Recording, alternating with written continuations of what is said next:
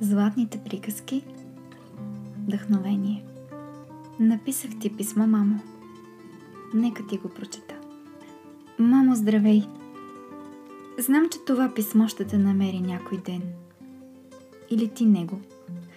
Не, че има значение коя година е, кой час и ден, защото ти за мен си безвремие.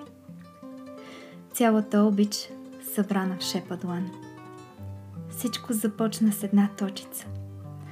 Имаше ли я, нямаше ли я, не знам, аз бях някъде там. После казват, пораснах. От ябълка изведнъж сякаш пъпеш и диня дори. Не го помня това, да знаеш, но помня гласа ти, като далечен стих, произнесен в пустиня. Неестествено ми звучеше в началото, но и на теб така ти звучах аз. Е, как да звучи едно тупи, тропи, бут, тук-там отвътре в корема. Макар, че, мамо, дори тогава мислех да ти кажа. Ехо, ехо, усещам те. В теб има сила, има любов. Мамо, чух ти гласа, чух ти плача, когато се появи в живота ми или... Или аз твоя. Спорно е сякаш. От тогава знам, че този тон, който задаваш в живота, тембъра и тоналността някак преплитат нашия свят в едно.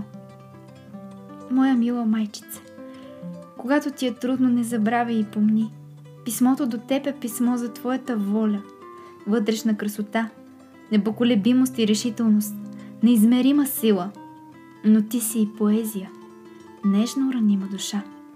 Ти си и слънце, и дъжд, и буря, и сняг, цветове на дъга си, торнадо, мечта, полъх, луна. Ти си всичко, което обичам. Усмихни се сега. Благодаря, мамо. Ти си моята същност, моята любов и душа. Частици сме с теб от вечността. Ако изпитваш емоции, помни. Хубавите са награда, а лошите урок. Животът ни е кратък, летен порой, а ние сме деца, скачащи навън. Написах ти писмо, мамо. Прочети си го сама.